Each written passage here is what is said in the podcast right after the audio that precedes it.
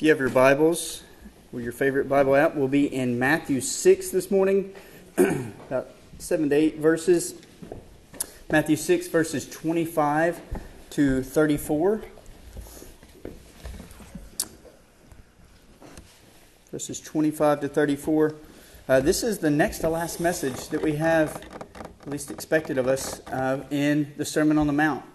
So this week and then next week, and then we have completed Uh, chapters five through seven uh, in Matthew. So uh, we'll carry on to a different set of series uh, in the latter end of February and, and through March. So I hope you enjoyed this time. If you found your spot, would you please stand for the reading of Christ's Word? Matthew six, verses twenty-five through thirty-four. May you hear the word of our Lord this morning. Therefore, I tell you, do not worry about your life, what you will eat, or what you will drink, or about your body, or what you will wear. Is not life more than food, and the body more than clothes? Look at the birds of the air. They do not sow, or reap, or store away any in any barns, and yet your heavenly Father feeds them. Are you not more valuable than they? Can any one of you, by worrying, add a single hour to your life? And why do you worry about clothes? See how the flowers of the field grow? They do not labor or spin. Yet I tell you that not even Solomon in all his splendor was dressed like one of these. If that is how God clothes the grass of the field, which is there today and tomorrow is thrown into the fire, will he not much more clothe you, O you of little faith? So do not worry, saying, what shall we eat, or what shall we drink, or what shall we wear? For the non-believers run after these things, and your heavenly Father knows that you need them. But seek first his kingdom and his righteousness, and all these things will be given to you as well. Therefore do not worry about tomorrow, for tomorrow will worry about itself. Each day has enough trouble of its own. Let us pray. Father, we thank you for this morning, the gift of your word, the reminder that it is a part of our growth and maturity as Christians. And so, Lord, may you continue to feed us through your word, and may we continue to desire and long for this word. And so at this time, Lord, open us to receive that word so that you can perform your work of growth and maturity in our lives. So feed us. Feed us in this time, and may we continue to long for that spiritual bread. Father, we ask these things in the name of Christ. Amen.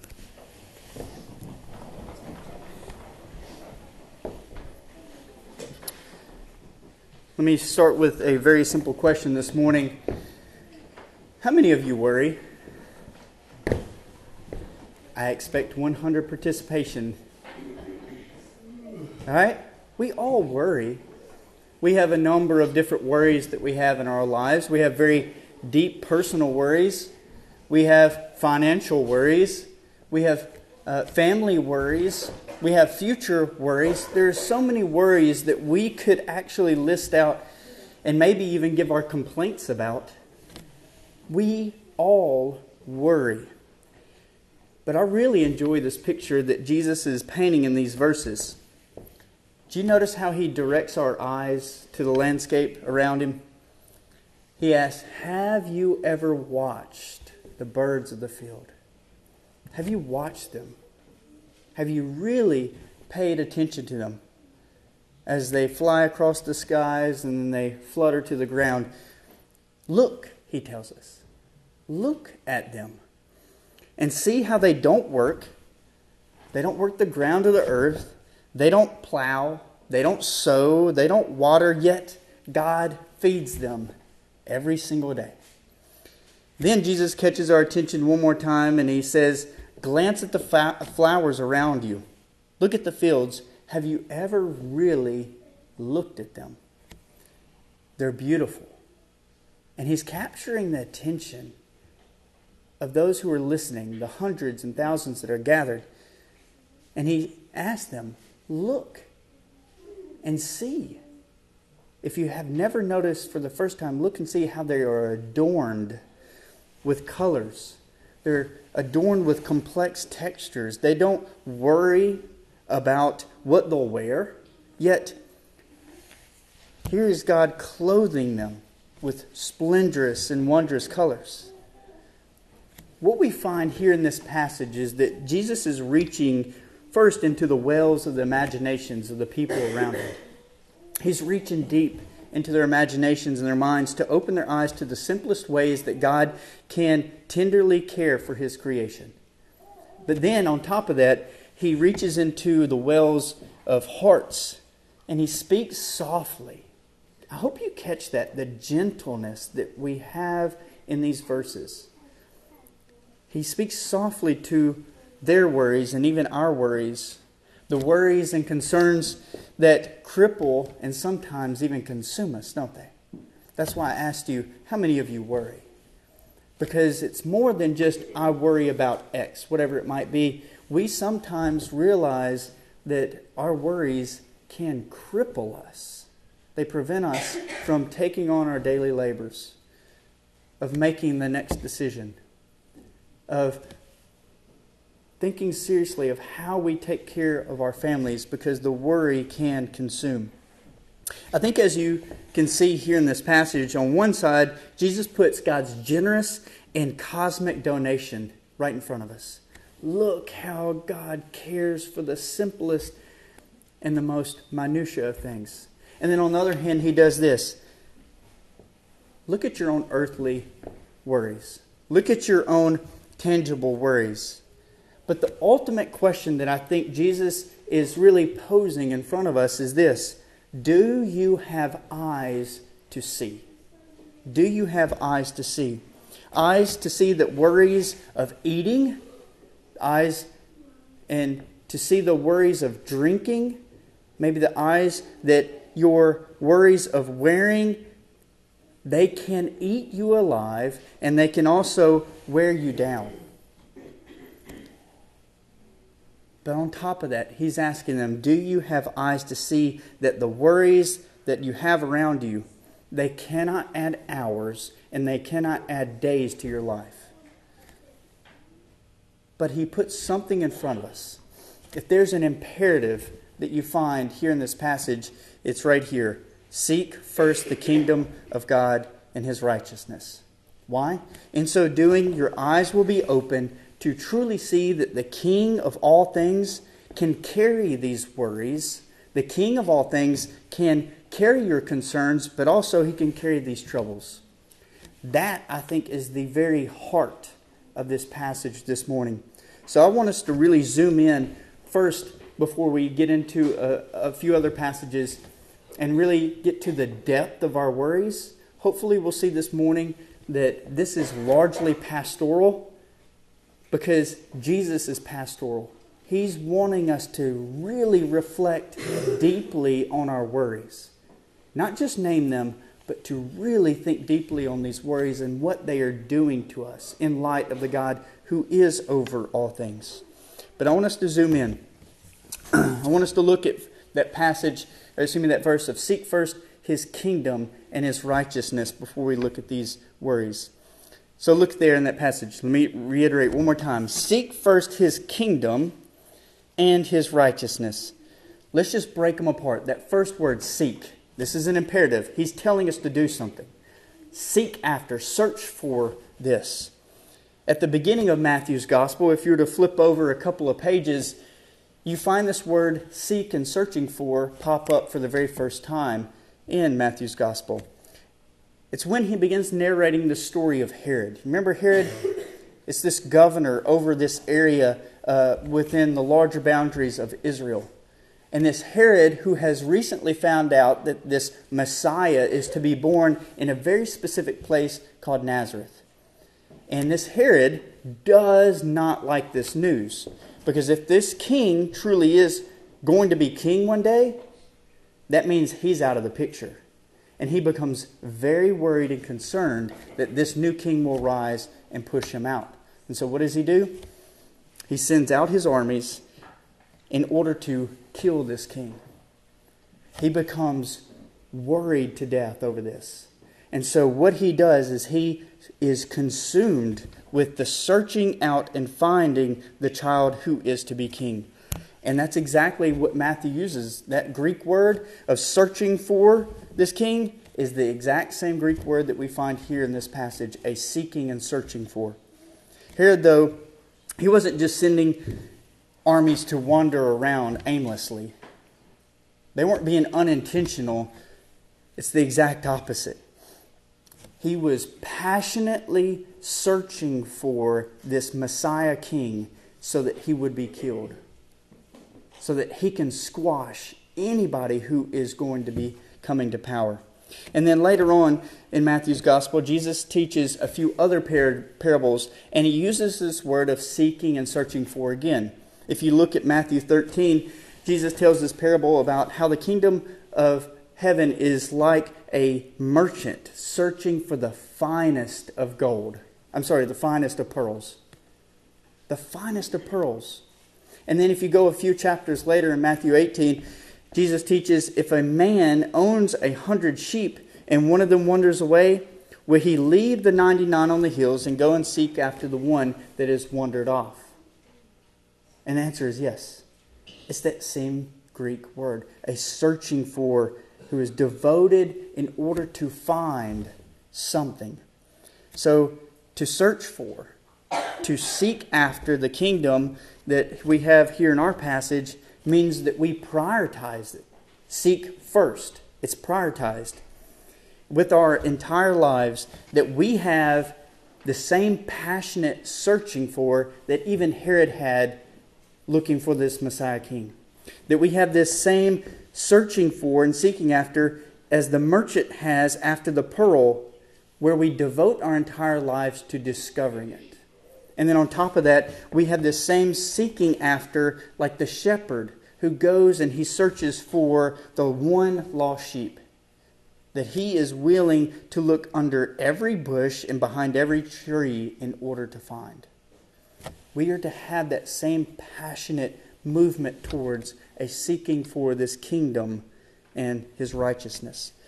But we have to ask, what is this kingdom like? I mean, that is one of the key words that you find across each of the Gospels, the kingdom of heaven, the kingdom of God. And that is the major theme of Jesus' ministry, the kingdom. Well, what is it like? We have to know what it's like in order to know that we've actually sought for and we have found what he is talking about.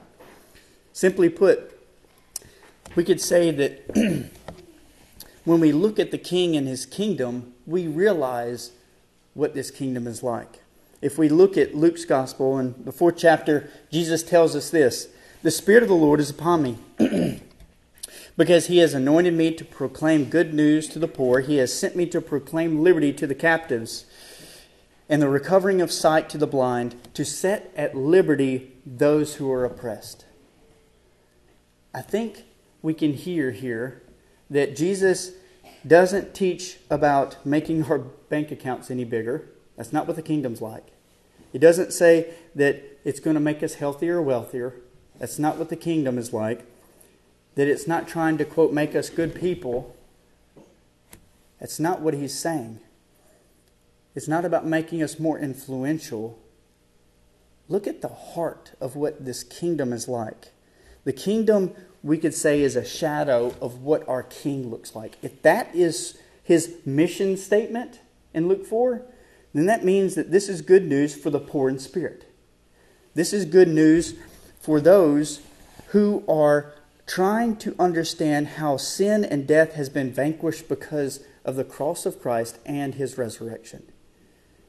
That we understand that those of us who suffer from a number of different oppressions, spiritual oppressions, where we're being weighed down, or even other personal oppressions where these sins and brokenness are weighing us down, or even we could say cultural oppressions as well, that we all are prisoners to brokenness and sin and death. And yet here is Jesus coming about and saying, I have come to set them free. Those who were captives are ones who are now made free. He heals, he says, the physically and spiritually blind. by undoing the very brokenness of the curse that was first inaugurated. It was first began through Adam and Eve's own disobedience. And the last part of that is that he says he's giving liberty and freedom to each of these captives by relinquishing them in order to love God and love neighbor. That is the mission statement that we find here in Luke four of what the king is like and what his kingdom is like. In a nutshell, we could say that our king and his kingdom look like this. It is a proclamation of good news. And not just a proclamation of our lips, but a proclamation of our lives that sin has been undone, that brokenness has been defeated, and that death has no sting anymore. And on top of that, that there is healing through this one Christ. That our sorrows and our pains and our worries, they can be given to Him. And lastly, that we are unchained from spiritual and personal oppressions of our own. So let's look back again at that verse thirty-three. Seek first the kingdom of God and His righteousness. We've looked at the word seek. We've looked at this kingdom of God. Now, His righteousness. What is this about? We might think of righteousness as this invisible or intangible reality, that we can't touch righteousness. But not in Jesus' day. You could certainly touch righteousness because righteousness was lived out. It was something close to our word justice. We understand when somebody has been convicted of a crime for what they have done, we see justice right there happening in front of us, don't we? This would have been close to the word righteousness. It is something tangible. We can see it. For instance, when Paul writes to the Philippian church, he says this, when you practice this superlative love, this agape love, you will be filled up with the fruit of righteousness. Fruit of justice and integrity through Jesus Christ, and will glorify and praise God with all of your life. One scholar puts it like this: to be filled with righteousness would have been understood to mean a public display of virtue. You can see this virtue lived out, this righteousness, this justice. It's tangible. You see it in the acts that are performed in front of you. It is tangible. Seek first the kingdom of God and His, Jesus' righteousness. Hopefully, I think we can begin to observe a couple of things that are happening, that Jesus is this king. But now, let's look a little bit deeper at these worries that we talked about a second ago. We may observe our worries on a daily basis, don't we? We see them starting to bubble up to the top of our lives. We notice when they start. We realize that they can, as I said a minute ago, consume us. But I want you to listen closely to this. Our worries are more than just concerns. Our worries are more than just concerns. Here's the key part. Our worries, if we look deeper, they reveal what we value. Did you catch that? Our worries, they reveal, they show us what we truly value. Once it comes to worry, I'm going to say that it is exposing our greatest things that we value. In His day, Jesus points to a couple of things that people valued, right? Eating, drinking, clothing. Those are a few examples that the people truly worried about on a daily basis. As twenty-first century Americans, those really aren't at the top of our list. Now, I'm not saying a minority of Americans don't worry about the next food on the table. They don't. There are those. But a majority of Americans aren't worried about the clothing that they have, and a majority of Americans aren't worried about when is my next meal going to happen. We generally worry about money. We sometimes even worry about status. We worry about our relationships that we have. We worry, of course, about our family. And I would say that one of the top concerns and worries is our future. We may ask, we may not ask, when is our next meal? But we're certainly more likely to ask this: will I have enough money for X? Am I being noticed in my work, in my job? Does my husband love me or my wife? Will I make more friends at this age? Will my children be okay in the next ten to fifteen years? What does my future hold?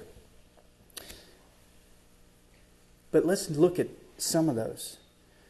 When we worry, one of the things that really captures us and consumes us is that we can't control those things, can we? We want to control our future. We want to control the next ten years for our children. We want to be able to control whether somebody loves us or not. We want to be able to control how many friends that we have or whatever it might be. Our worries certainly revolve around control, don't they? As Jesus pointed out the frustrations and concerns of those around him, he reminds them of, of this. And I think he reminds us of this as well, that God feeds the birds of the air. And he clothes the flowers of the field, and then he asks, are you not of more value than them? My friends, nothing catches God by surprise. I think we know this. He's a big God who has full control of the universe and everything that happens in, in it. He understands and even knows, yes, your biggest worries that you have. So not only do our worries revolve around control, I would even say that our worries usually creep up in spaces and times in complete silence and complete quiet. Like when you lay your head down at night. Have you realized that? You lay your head down, you're ready for a good night's sleep. And then something hits your mind. And then you begin worrying about that. And then you can't take your mind off of it, that it starts to consume you. And then you realize an hour later, you still haven't solved the world's problems. And it just continues to bubble up. There's one after the other. So if I can get personal for a second, what is it that you worry about? I mean, I really want you to think deeply on this. What is it? If you could lay out a list of things that you worry about, what is it that you worry about? We typically can name one or more worries that we have daily or weekly. But it's much harder to name why you worry. Have you noticed that? It's harder to name why you worry because it requires you to get really to the source of it, to get to the root of those worries. And I'm not suggesting by any stretch of the imagination that these worries aren't real and that we shouldn't pay attention to them. I'm saying the exact opposite. Once it comes to our worries, we need to recognize that these are real to us, that they are a part of our emotional and physical life and even our spiritual lives. Jesus doesn't tell them to get rid of all this worry. He's not saying don't worry about it completely. He's wanting us to do something different with our worry. He's wanting us to take our worries and give them to a person. And I hope we hear that this morning. He wants us to take our worries that consume us and to give them to him. That is difficult, isn't it? It is so hard to say that all of these worries that we have on a daily basis, we want to control them. We want to be able to say, I can make sure that this is my task and nobody else have to help me. I can control it. But that's not the call that he invites to his church. How will we give these over to this person? You probably have gathered, and you probably will continue to gather all kinds of worldly wisdom that is around you of how you're supposed to deal with worry. I came up with two this past week. Bobby McFerrin, you remember this? This artist? Don't worry, be happy. Now it's going to be in your head the rest of the day, isn't it? At least that whistle, that first thirty seconds of him whistling the melody. What is it that he says? That this is one flavor, I think, of worldly wisdom of how we're supposed to cope with our worry. Don't worry, just be happy. That is one way that we're invited to deal with our worry. Or even for kids, or my generation as well, is that we hear Hakuna Matata. Right? That's what he was thinking of, wasn't he? Hakuna Matata. What does that translate to? No worries. I'm not going to sing it. For the rest of your days. No, I'm not doing it. He's trying to provoke me. But here we have even how to deal with our worries to our children. Don't, don't worry about these things. Be happy. Or no worries for the rest of your days. Respectively, once it comes to Bobby McFerrin's song, what we find is that he, he is trying to give a certain optimism in the midst of our worries. And sorry, Timon and Pumbaa, but they have a less than optimistic picture. They're telling you just to neglect them, those worries. Don't even think about them. Just keep going on with your day. Maybe there's a hint of truth in each of these, but I think once it comes to understanding what Jesus is wanting his people to do with worries, it's something far different. First, I think he's wanting us to acknowledge the worries themselves. He's wanting us to acknowledge. This would be the opposite of what Timon and Pumbaa were saying. He's wanting us to actually direct our attention and say with honestly, with honesty, this is what worries me. This is what concerns me. This is what I love and this is what I value. Family, money, status, whatever it might be that is in our hearts.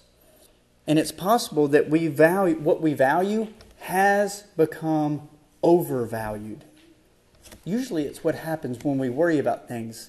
It's not that we shouldn't worry about families, but then we overvalue those things that we worry so much that we can try to control them. In so doing, we're assigning too much value to those worries, and thus teaching our hearts to worry more about them. Here's the second thing that I think Jesus is saying. We can't only acknowledge our worries, but we are to confront them. We are to look at them face to face. And we are to remember what I said earlier, that usually our worries creep up when we're still and when we're quiet. But here's the double-edged sword of this, church. When we want to confront them, we might need to get in those still and quiet times and to see what our worries are, what we are valuing or possibly overvaluing, and then confront them face to face. That has to be a part of our daily and weekly lives. In order for us to truly grow in maturity of Christ, that we have to name them. We have to confront them. And on top of that, here's the other thing. We have to understand that each and every single person in this church is meant to carry our worries and burdens alongside of each other. This is not just a single, solo, autonomous thing that we have to worry about ourselves that nobody else should carry. That's the exact opposite picture that you have laid out in the New Testament, is that our burdens become your burdens, and your burdens become our burdens, and we carry these together as the church. We cannot carry these alone. And we must convince ourselves first that Jesus truly is king and that he reigns and he rules over every single microcosm in the universe, this entire Milky Way galaxy, over the smallest mushrooms that we see in our own uh, lawns. And he is fully, guess what, church? Fully qualified to help you in your marriages and your money. Whatever it is that has consumed us, he is able to truly be a God with us and for us. And we have to convince ourselves that our brothers and sisters around us are gifts for that. They help us cast our eyes to this King who is able to carry those worries.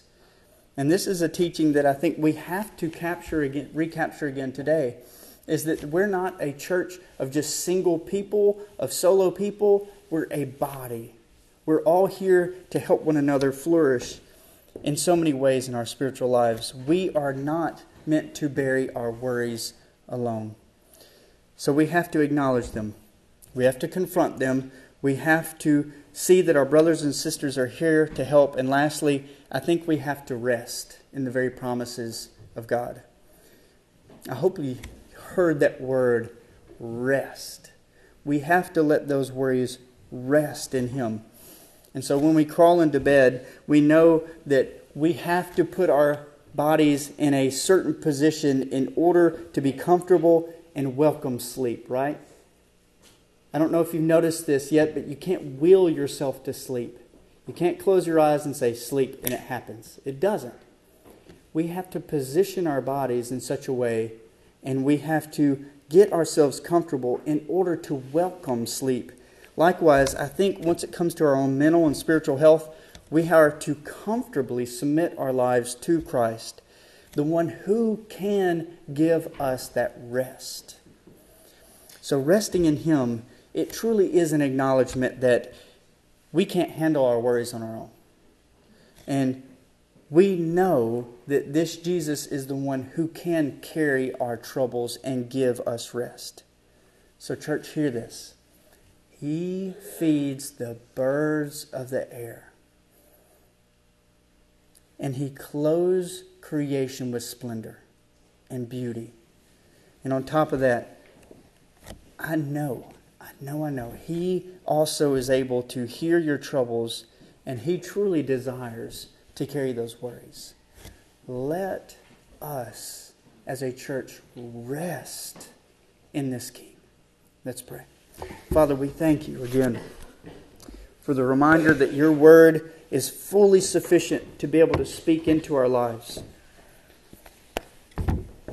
That it is fully capable of giving life to every arena of our lives. And so, Father, may You give rest to those who are completely consumed with worries. And this would be a breath of fresh air this morning, that they would take time this week and to be able to name the worries, write them down, so that we see them on paper, that we acknowledge that these things have taken over in times. And on top of that, we are trying our best to give them to You and acknowledge that we can't control the situation, but certainly You, as the King of all things, can. And so may You give rest to our restless hearts. And may You be the one that we provide, uh, our hearts are provided true comfort. And so, Lord, continue to invite Your people into that rest that You can give. And that we would be a people that are known to exhaust the graces that You offer each and every day.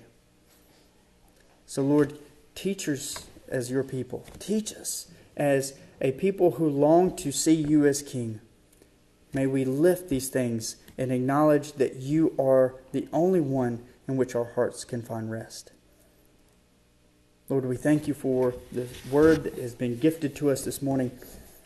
And we thank You for gathering us as Your people to sing songs of praise to You. And so may Your words continue to be wrestled with this week. We offer these things in the name of Christ. Amen.